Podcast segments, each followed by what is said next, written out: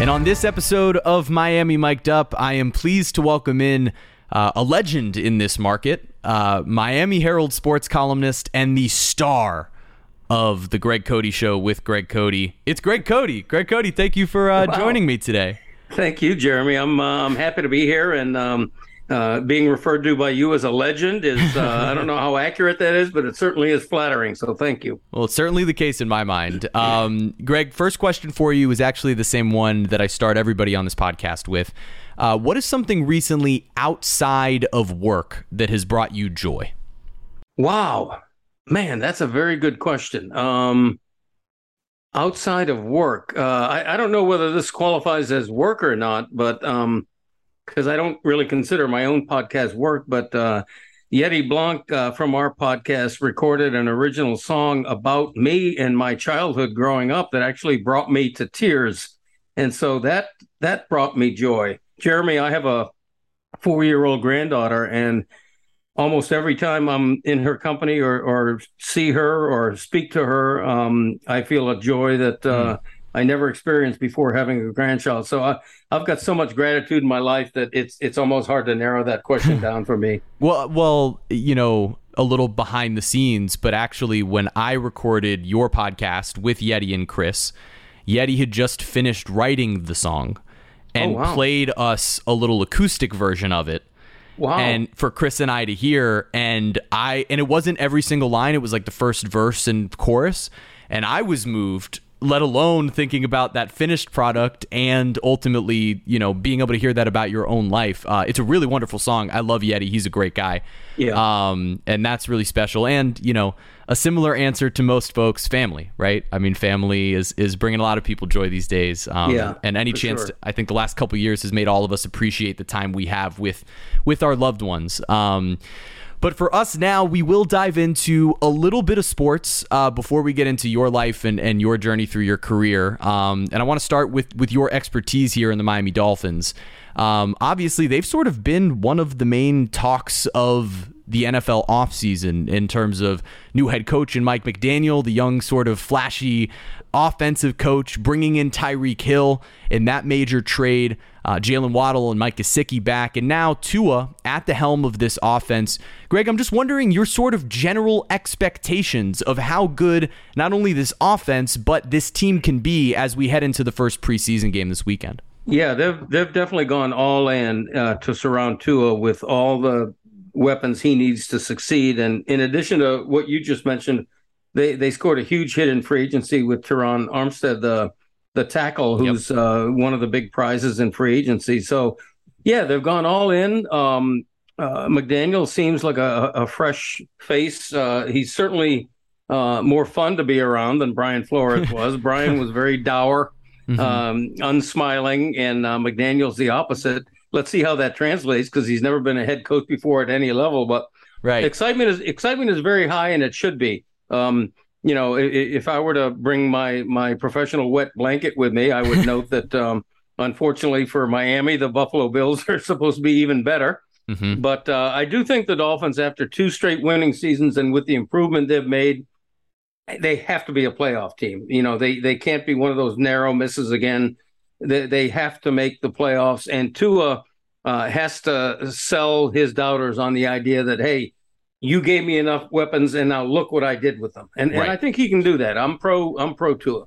Yeah, I'm excited to see what, what he can do and what you know. McDaniel definitely knows how to win the press conference. Uh, let's see. Oh, yeah. what happens when when the actual games come along because I think we're all sort of hoping that this offense is as fun as his press conferences have been, right? Like that's yeah. that's kind of the entertainment that we're looking for. And and with Tua, like just like you said, at this point he's been surrounded with so much that it does make the evaluation theoretically a lot easier. You know, we all watched Ryan Tannehill for so long we weren't sure is it the lack of weapons? Is it the offensive coaching? Any of that. Now Tua has it all right out there. The young you know genius offensive coach quote unquote and all of these weapons. So it's exciting to see sort of what, that's going to mean going into the season. Yeah it, it's it's uh, and the running game I think is a very interesting factor that uh, I'll be curious to see how it plays out because they have a solid running back room to me they have four running backs who are all sort of like number two running backs. You know, right. they, they don't have the star running back, but they have four guys who are pretty good. And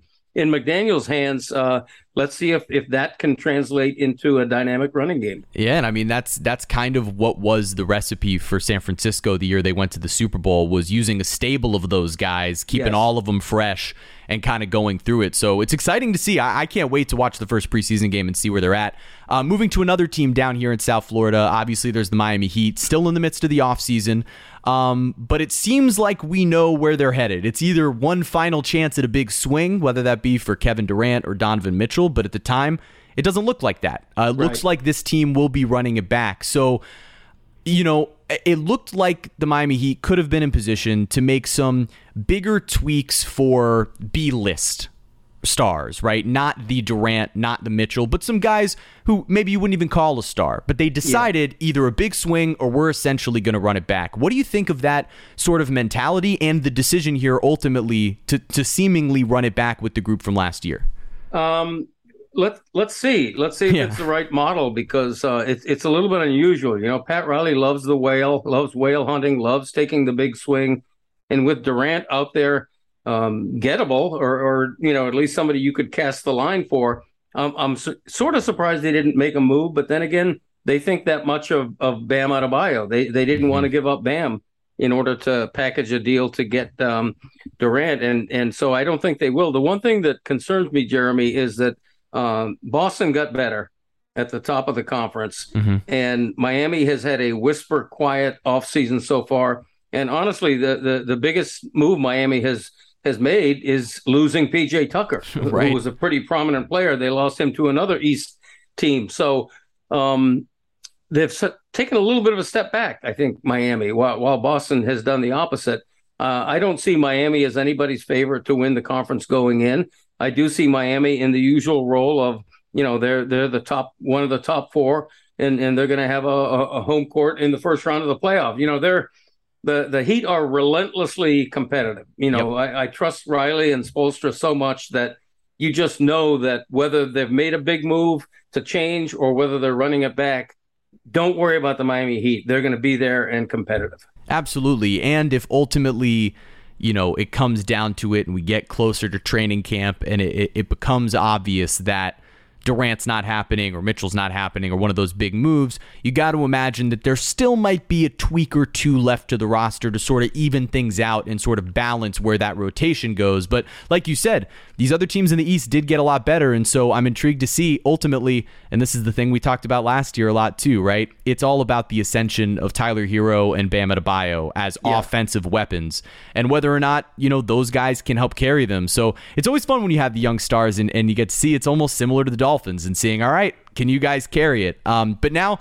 I want to go back, gosh, a number of years uh, because I want to talk to you about when you first knew you wanted to be a sports reporter because uh, to me, I think everybody sort of has that moment where either they're inspired by reading someone or, you know, inspired by a specific sport that says, okay, I need to be around this now. So for you, Greg, when did that moment come along of realizing, okay, I need to be a sports writer? That's an interesting question. Um, I don't know that there was an epiphany. Uh, I, I, think it happened quite by accident, to be honest with you. And um, it it makes me uh, sort of a believer in in fate in a way that I wouldn't otherwise have been because um, uh, I had no real interest in writing or journalism, uh, but but uh, a best friend of mine in high school um, happened to be on the the school newspaper, and I was looking for you know an, an, extra credit or you know something back then, and and I guess there was an opening, and he said, "Hey, come on to the school newspaper." It was McArthur High School in Hollywood, and the the school newspaper was called the High Times before they had to change it for political reasons because right, that had right. drug connotation. So right. so anyway, I wind up on um, the school newspaper uh, assigned to the sports department, which was me wow. and another guy, and um, and we had a student advisor uh, at the time uh, who ended up meaning so much to me that that decades later through social media I tracked her down and thanked her for what she'd meant in my career because um, uh, she saw something in me. She nurtured me. Um, she saw that I had a writing talent Uh, if not for, I was the first one in my uh, family to to go to college. If not for this woman, um, I don't think I would have even gone to college or pursued anything. Uh, but but she wow. encouraged me in a way that makes me have such a great respect for uh, teachers, the, the the teaching profession, and especially the the the cream of the crop who really know what they're doing and change lives. And so that's how I got started into journalism. That's unbelievable. Well, and and and so number one, just having a friend that's in that circumstance, but to have a teacher who can help encourage you that way, I think, yeah, that's so important because so much of this job in particular also comes down to confidence and knowing that when you're putting something down in words for other people to read that they'll be receiving it well. And so to yes. have a, a, professor or a teacher who's encouraging you in that way, it can only be so helpful. And so for you, you decide to go to college, you decide to, to get into this business. So what was your first role as a writer? What was your first stop like? Well, after the high school paper, um, I was paid uh, like $15 a column to write for one of these little community magazine type productions Amazing. that uh, that was you know they gave up for free in condominiums or something. uh, and then in junior high or junior college, um, it was still called junior college then, not community college. Sure. I again wrote for the school newspaper. Uh, I had a great advisor there named Max Hall, uh, who I think to this day he's long long left us, but he meant a lot to me as well. And then when I was 17 years old, I got hired by uh, Jim Martz of the Miami Herald at that time, and um, uh, Jim is still around, and another person to whom I have such gratitude for for being a huge part of my life. You know, had had I gone to that interview, uh, which I only knew about because my older brother saw a want ad in the paper, uh, if I hadn't gone to that interview and been hired by Jim Martz, I think I would have just completely forgotten about it and you know gone to work at a drugstore or something. Wow. I, I, don't imagine that I would have ever had the the drive to uh, to keep pressing for this. But Jim hired me, and um, uh, I was a clerk in the Broward office, uh, answering phones and and doing odd jobs. And I remember the the first phone, not maybe not the first, that would be too dramatic. sure. But uh, one of the first phone calls I ever took was from a young female voice. Um, can I can I speak to Jim Martz, please? And I said yes. Can I ask who's calling? Chris Evert who what? was like the biggest tennis player in the world at the time, even though she was like 18, but she was like the phenom. Yeah. And um, Holiday Park, where she trained, was a mile from the, the Herald office, and Jim was the tennis writer. So how crazy. um, my my first phone call at the Herald was was from uh, Chris Evert, uh, wanting to speak to the guy who had just hired me. And and at that moment, the thought occurred to me, you know what? I have stumbled into what could be a pretty interesting job that is fascinating. The idea that that within one of those first calls, you're like, okay, I, I think I'm sitting in the right place now. Yeah. This is this is probably the right place for me to be, and it's all going to sort of work out. So, do you remember maybe the first event that because you started so young? So, do you yeah. remember the first event that you covered as a young buck reporter of sort of being out there and going like, "Wow, I'm actually doing this yeah. now. This oh, is sure. my job." Yeah, and in fact, um, I, I I got my license a little later than most kids uh, of that time, and uh, I didn't even drive. Uh, I, I, went to my interview with Jim Martz uh, on a city bus. Um, and my first assignment was to write the bowling, uh, a Broward bowling column.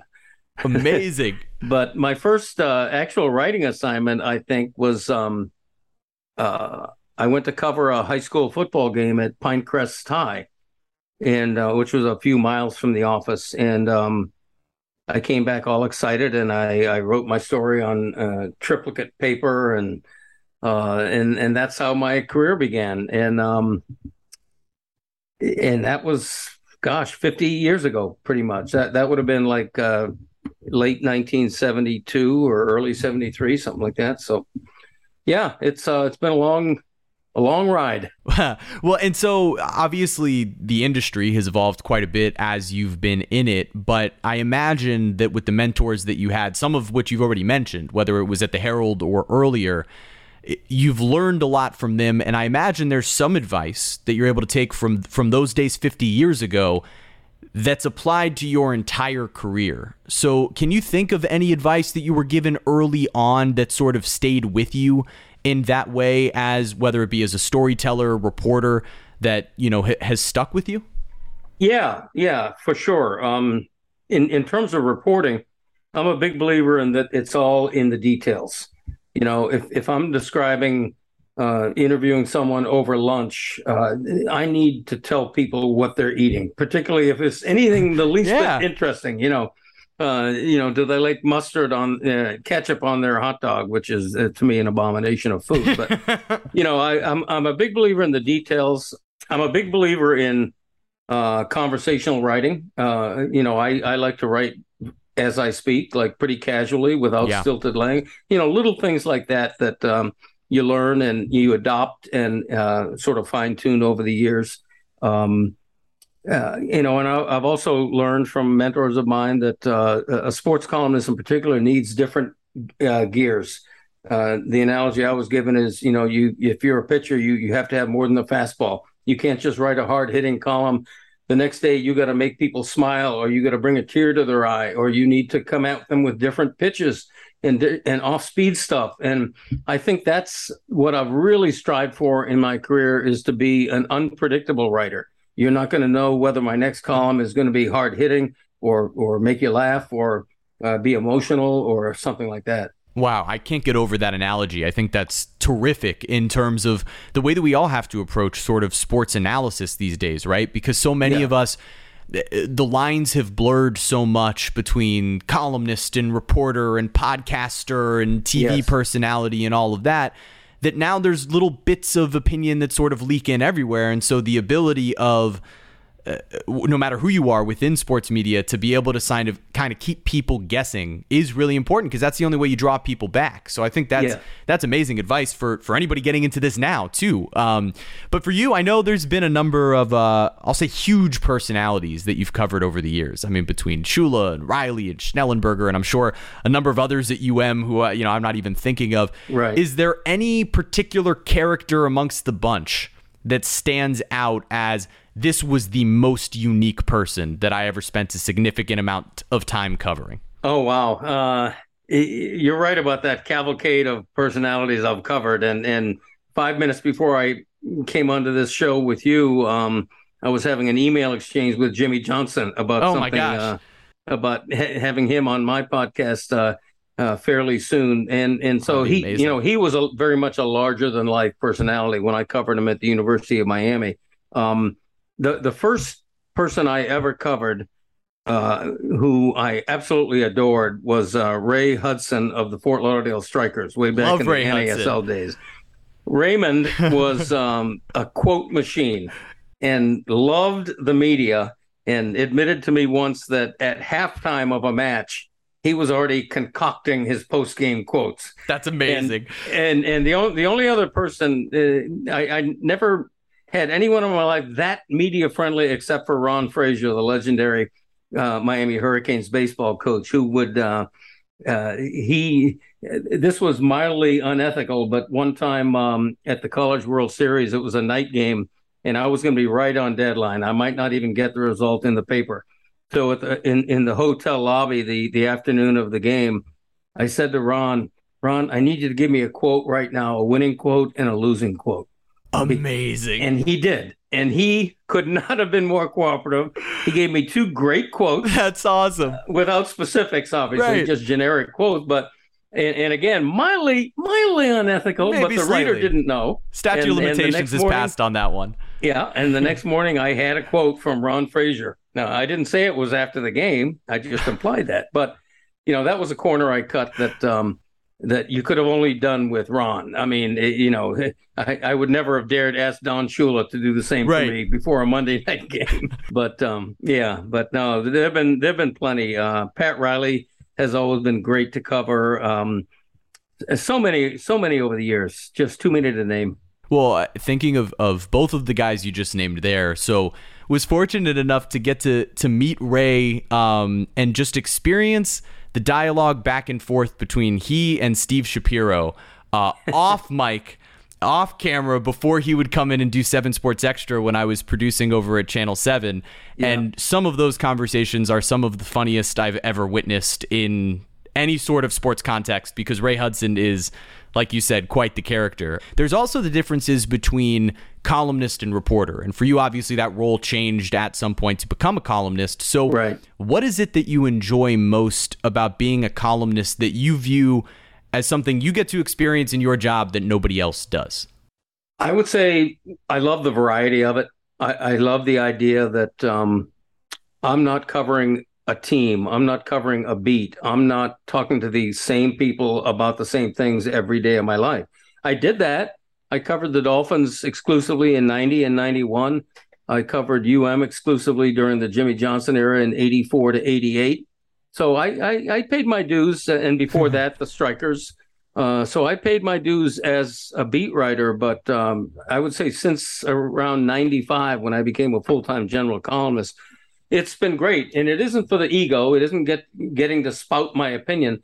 For me, it's the variety I enjoy mm. and the idea of you know, every once in a while, uh, I'm not so much assigned in a column, a column as a, a, boss will suggest one, or hey, we really, we really need you at the the Heat game tomorrow night or whatever. But ninety percent of the time, I write exactly what I want to write. You know, and I try not to write the same thing twice in a row. I try not to write two Dolphin columns in a row or two Marlins columns in a row. You know, I try to really be all over the map I try to have variety in terms of writing local columns and writing national topics. Yeah. Uh, as we mentioned before, mixing the humor and the pathos and the hard hitting. Um, so that's what I enjoy most about my job, just the sheer variety of it. And in being in that position, going back to what you were talking about before, you covered a number of different teams over the span of time. Is there a single season or a single team that stands out as this was my favorite season to cover a team as a reporter. Whether it be a group of guys that were particularly fun to interact yeah. with, or you know the success of a team that made it, you know, a blast for you. The the ones that jump out to me, even as you were asking the question, um, I would say the the '84 Dolphins when Dan Marino was blooming from a great rookie into a record-setting superstar with the most exciting offense in the league. That season comes to mind. Um, the Panthers, uh, uh, Florida Panthers, unexpected Stanley Cup run in '96, yeah. And Vanbiesbrouck, and and some of those fun guys. That was a fun locker room. Those were a bunch of blue collar guys. Other teams cast offs all coming together and making magic. Rubber rats flying all over the ice. Um, the, uh, the the the first year of the Big Three when LeBron came down here more recently, that season comes to mind. Um, you know, I've I've always said that the most boring thing to cover is a 500 team. You know, I'd uh, i wish ill against no team, but the season the Dolphins were threatening to go 0 and 16, that that was more fun to cover frankly, of, than of if course. they had gone seven and nine. So, right, of course. You know, so I'm I'm looking for I'm I'm looking for stories to write that are interesting to write. You know, right. that's what that's what I like. But uh, I definitely want to. It, it's a misnomer that uh, journalists are, are, cheering for bad news because that sells papers. I don't know where that ever got started. Fans want to read about good news, yep. and and uh, they want to read about good stuff, and I want to write about good stuff. It's a lot more fun to write about Dan Marino breaking records than it is writing about for five years in a row whether Ryan Tannehill's ever going to be good enough. You know, a thousand so, percent. Yeah, so uh, I, I, I, and I like where where we're at right now. There's so much to write about locally and nationally that uh, I am rarely, if ever, at a loss for column topics. That's for sure. Yeah, this is a time where where all of our teams down here are certainly interesting in one way or another, regardless of what their records are. There, there's interesting storylines there, and that's yeah. hey, look, I'm grateful for it too. I've got to sit here and, and talk about it once a week, so Absolutely. it's certainly right. a good time to be working in, in sports media down here. Something that that stands out is obviously, Greg, you incorporate, like you said, humor into whether it was your reporting or into your columns when did you actually know you were funny, though? Because I think that takes a level of, okay, I now know I can make people laugh with the written word. And yeah. so I have the confidence to inject that here because it's not something that if you do it poorly comes across well, particularly in sports. Right. Uh, you're 100% right. And, uh, you know, Le Batard has said to me many times over the years, it's it's hard to write funny. you know, it, it's hard to be Dave Barry, um, mm. it, which, which I don't liken myself to. But uh, you know, I've always had a sense of humor. Uh, I was a de- devotee of David Letterman mm. for years and years. I, that type of humor I enjoy. Um, so I, I, think I've always had the knack for it. That's always been my personality. You know, yeah. um, it's why it's why my own podcast tends to be very personality driven and right. and air, erring on the side of maybe more weight toward humor than toward actual sports. Um, because the, the Miami Herald, frankly, wanted me to do a straight sports podcast. I, sure. The the original name they were toying around with was Sports 305 or something like that, and it was going to be the basic sports podcast where the whole thing is, uh, you know, two of this and that, analysis, and, analysis, analysis. Right, and I wanted it to be a personality-driven podcast that would make people smile and laugh, and and it's uh, it it certainly makes it more enjoyable for me to do, and hopefully for the listener as well. Because and, and another point is 80% of what I write is pretty serious. Yes. And so I don't want to be pretty serious all the time. If I'm going to have a pretty serious writing job, uh, I want to have an outlet on my own podcast or on the Le Batard show to enjoy myself a little bit more. Mm-hmm. Well, and and thanks to guys like you and Dan sort of setting that tone, the rest of us are able to kind of swoop in and do some of that stuff too, right? If not for your podcasts mutually and and columns and that sort of uh, attitude here in Miami, I don't know that that something like this podcast would have been able to be more interview based like this, where it could be exploring careers. It might have been just like you just talked about Sports 305. It might have just been straight analysis the entire right. time, and being able to dive into these things, whether funny or sentimental. You know, it, it it's important to me to be able to sort of just tell stories in a way that that humans find interesting and and right you know, you brought up Dan and and the show over there. Obviously, what's so fun about their show is that everybody sort of just plays a role. But what's awesome is that when you come in once a week, it it shifts the dynamics, but also in a way where it just allows everyone to be so complementary to what it is that you and Dan and Stu are doing as as a trio as opposed to their duo. Yeah. So not to go back to the you know joy question but other than specifically working with your son what is it that that brings you so much joy about being a part of that unit? Wow. There's a, there's a lot there. Uh, you yeah. know i mean first of all dan and i have been close friends since the early 90s i think. Since he i first met him he was a, an intern at the miami herald either just out of um or about to graduate i can't recall which. And we immediately hit it off and um, it, has been a very interesting dynamic between the two of us because I started off as his mentor, right? You know, and then his career uh, is, is, just catapulting. And um, if if I didn't like him so much, or more important than that, have so much respect for him and so much appreciation for his talent, uh, I might have been really jealous and like, I don't want anything to do with this guy who's all of a sudden a bigger star at the Miami Herald than I am. What the yeah. hell's going on here? But it never got to that. And Dan and I have always been friends. And, um, you know, my ability to to be on his show once a week uh, is so much fun for me. And it's been great for me because I don't pretend that my podcast would be nearly as successful without my affiliation with the Le Batard show. Uh, I, I, think it, it, would. I think it would be successful, but not as successful.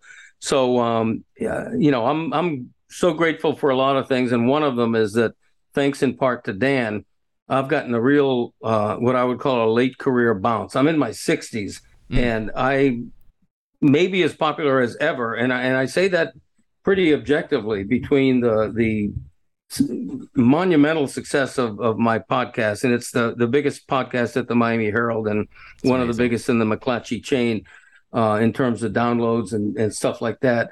Um, because of Le Batard, largely because of Le Batard. That's a late career bounce between the podcast and Le Batard show that that I just didn't expect, and it and it comes at a time when uh, the newspaper industry is is finding it rough you know so instead of sort of dying on the vine and and watching my industry uh, sort of suffer a little bit around me uh, i'm able to find success with the podcast and on the Le Batard show and it's just it's been a great uh, bounce for me I do. I actually want to go to that evolution in, in just a second, but I, I have to stick with Le Batard Show for a second and, and talk about how that's given you an opportunity first there and now through the Greg Cote Show to work with your own son and working with Chris. Oh, um, yeah. You know, I, I so um, I so appreciate watching it because for me. Um, I think about the days that I got to spend with my dad as my head baseball coach in travel ball, and Yeah. what I wouldn't give to be able to sort of recapture that energy and those moments now in in the workplace. So Yeah. you know, I know you're you're obviously grateful to have that experience with him. Um, I'd love to hear you know why that's the case, but also if there's anything that comes to mind of like, oh, we butt heads on this all the time, or something that bothers you about working with your son. Uh, well, um, it, it's very interesting. Uh, the, the whole dynamic of of doing the podcast with uh, Christopher, and I still call him Christopher, Yeah, yeah, and, and also being in the in the Le Batard Show studio with him. I came home from the studio just today uh, with a letter, uh, actually a a postcard from a fan um, thanking me for saying to me how much it meant to see Christopher and I and our father son relationship on the air, you know, and and I embrace that. Um, it's sort of incidental a little bit on the Le Batard show, but I embrace it on my podcast because I think it's a big dynamic of that that makes people interested, and and the reaction we get to that. Um, tells me that we have something there you know i didn't invent the wheel i mean hell dan did a show with Papi his dad um, but um, and and I think the dynamic works because it's all over the map, and, and just as our any father son relationship is. Sometimes it's emotional and almost teary, and sometimes it's uh, listeners getting mad at Christopher because he's disrespecting me, or Right, or right. we're or we're butting heads and arguing, or calling each other idiots, or you know that that's that's sort of the relationship we have. You know, that's if we're off the air and, and we're at home getting ready to eat a Sunday dinner together and we're going back and forth about something ridiculous and arguing. And uh, that's just, you know, uh, but but I'm so proud of Christopher because um, I have seen him grow so much uh, because of his relationship with the Le Batard show, just grow professionally, you know. Um, he obviously got his foot in the door because of my relationship with Dan, but anybody who knows Le Batard, Levitard is running a business. there, Absolutely. you know, Absolutely. and and Christopher gets a shot as an intern because of me. But if he ain't cutting it, he's not lasting long. Right. And, and Dan's going to find a very nice, polite way to suggest that Christopher do something else for a living. Right. Instead, uh, Christopher has really uh, earned the footing he has there as as one of the most respected producers in that room. Uh, he does a great job um, because of his association with that climate and that staff of uh, people, that ensemble cast. Uh, Christopher has become smarter. He's become more intelligent. He's become more conversational. Uh, he's just grown in a way from the teenage Christopher to the man in his mid 30s. He's grown in a profound way, and uh, some of it is uh, is his relationship with that show. I think it's so that's what's so obvious about the authenticity that you guys have on mic or on camera is that sort of pride that you show there like it comes through even when you guys are in you know whatever bickering phase that that might Yeah. be right like that doesn't happen if there's not an immense amount of love there and i think that's why you get a letter from a listener who says hey you know thank you for showing us this father son relationship that's there and it's also such a you know whether it's father son, father daughter, mother daughter, mother son, someone's Right. introducing a kid to sports, right? Yes. And oftentimes that's a parent. And so to be able to in this sports world hear the conversations between a father and a son that also a lot of the time don't have to do with sports. It is something that's special and, and unique. And I think that's why people enjoy it. But you mentioned yourself that you've watched sort of journalism change over time, this industry change over time. And obviously, you know you've been part of adapting with that right the idea of a podcast obviously not not even 10 years ago would have been like oh uh, all right i guess we're doing a podcast where now Yeah. you know you have your own that that's wildly successful so what do you view as as the most drastic change for the better for journalism and the most drastic change for the worse for journalism in recent years? Um, I love the advent of the podcast. Um, I, I do. I, th- I think it's very personal. You know, the the sound of someone's voice is is very intimate. You know, it. I think it.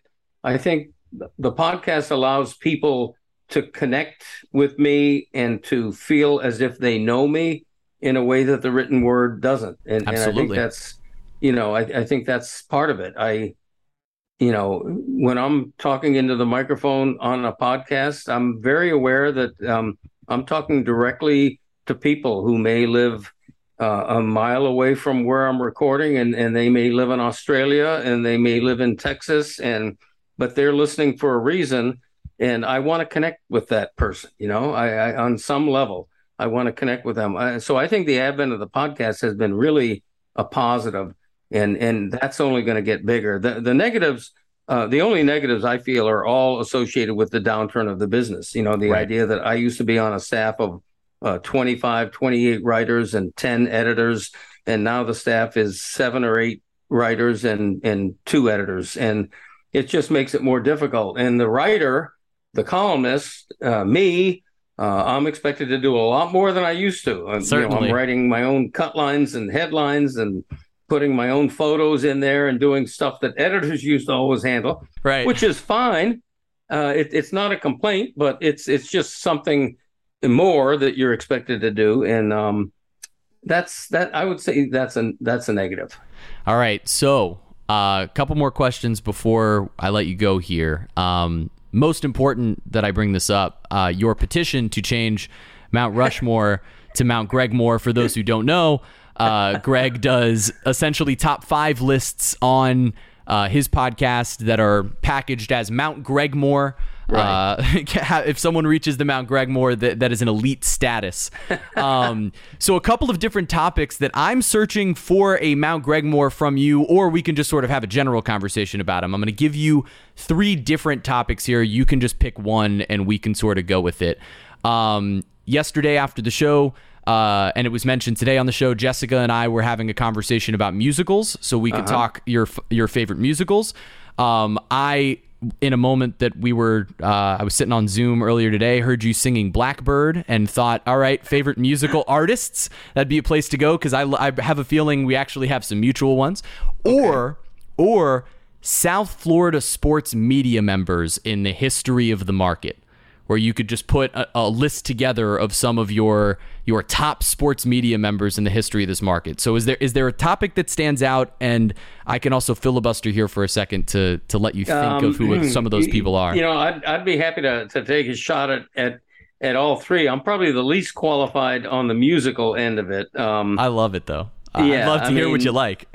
Eh, well, you know, I, I, I saw I was lucky enough to see Hamilton, of course, oh. and that would have to be one. Um, I don't know if it. I, I, saw the the live theater production of The Lion King. I don't. Does yeah, that that's great. yeah, musical? it qualifies absolutely. Okay. Put it on the list. Yeah, I, I like uh, those. Those two come immediately to mind. Um, you know, I, I went in to see Hamilton. Uh, sort of with a, a bad attitude, like, uh, man, this is not going to live up to the hype, and right. But, but I absolutely loved it. I, I, the cast was great, the songs were great, everything about it I I just adored. Um, my my in my early life, I don't remember loving musicals as much. Like uh, the musicals that would have been popular in the '70s, I don't really resonate with me. So it's more of the modern day musical. Yeah, then. I would say so. All right, and so then yeah. musical musical artists. Who who are your who are your uh, your groups or or individuals that stand out for you as, as some of the greatest ever? Yeah, um, I would say my my musical heroes are um, Elton John and Mavis Staples. Oh man, from, two great, yeah, great choices. That's amazing. Yeah. And um, uh, big fan of Jack White. Um, big fan of Brandi Carlile. I'm all, oh, all over the map with, with my musical taste. Um, uh, I'm a big uh, I'm a big reggae fan. Uh, old old school reggae. Uh, you know, I consider the the Holy Trinity to be Bob Marley, uh, Jimmy Cliff, and um, uh, Peter Tosh. Damn, sorry, Peter. I almost forgot. yeah. Uh, uh, those are the big three for me. Uh, big reggae fan. Cool. Um, you know, and and of course the Beatles and the Stones. You Right. know, I, I got my hard rock bone too. So Did you? What's your uh, of all of those artists? Is there one that you've ever seen in in concert specifically that stands out as like, wow, I feel so grateful to have seen this person at this point in time? yeah, we, you know, I'm I'm happy to have seen just about everybody that I've ever cared to see that's meant something in my life. It's Um, awesome.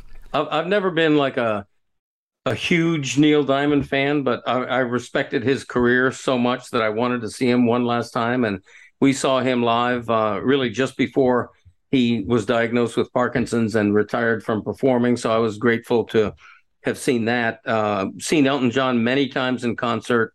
Um, flew to New York City to see Brandi Carlile and Mavis Staples at Madison Square Garden. Together? Um, yeah, yeah. they were Holy cow! Oh, my yeah, God! that what a was- show! oh, what a That's show! And it was- crazy. it was the first time Brandi Carlile, who was used to playing small arenas, Right. uh, played Madison Square Garden. I mean, she blew up when she performed at the Grammys uh, in 2020, I think it was.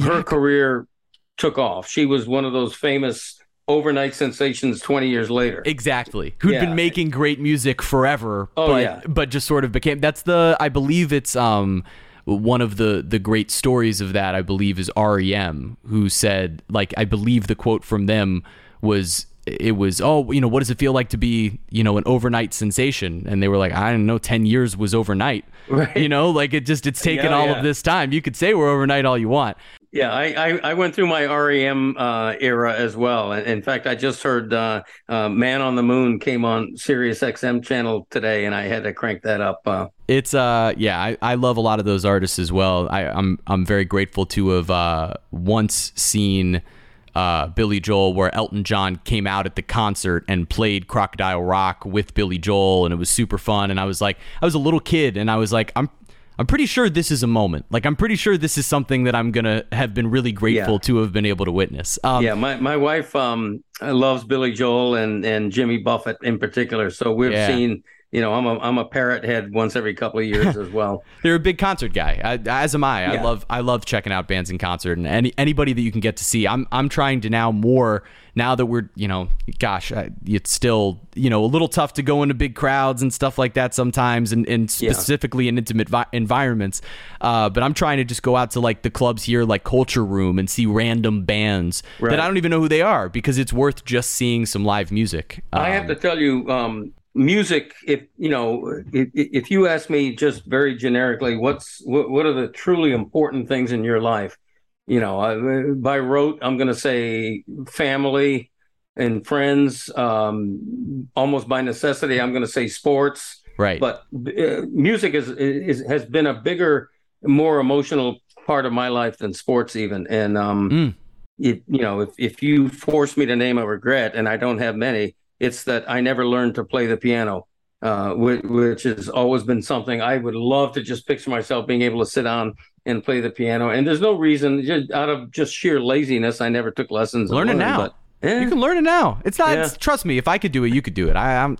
I've learned a little bit, and a little bit goes a long way. Just learning just a few chords, and you can Yeah. sit down and at least make it feel like you know something. All right, well, as soon as you start part. giving I'll tell you. lessons, uh, All right, no, I, I'll be able to. I could Yeah. give you like like fi- five pointers that uh, were given to me when I first started doing lessons that basically give you the opportunity to play like every single Beatles song ever written. It's really I, easy. I know? actually have one of these things. This uh, is what. oh my god, Greg! This. All right, I'm actually. Well, at some point, I'm gonna just like try to write down a few things, and I'll, I'll get them to you in one of the days we're in studio together. Um, Okay, that's all deal. right. So before we wrap up, I do just want to give you uh, a last chance here to pitch uh, the Greg Cote Show. Obviously, already wildly successful, bigger audience than I have here, but. For those who are listening to this who do not listen to the Greg Cote Show, what do you believe makes it so unique and, and a must listen uh, for anybody who's listening to this podcast? Right. Well, thank you for that, and and I've enjoyed being on with you, Jeremy. I, I think the world of you and uh, support you in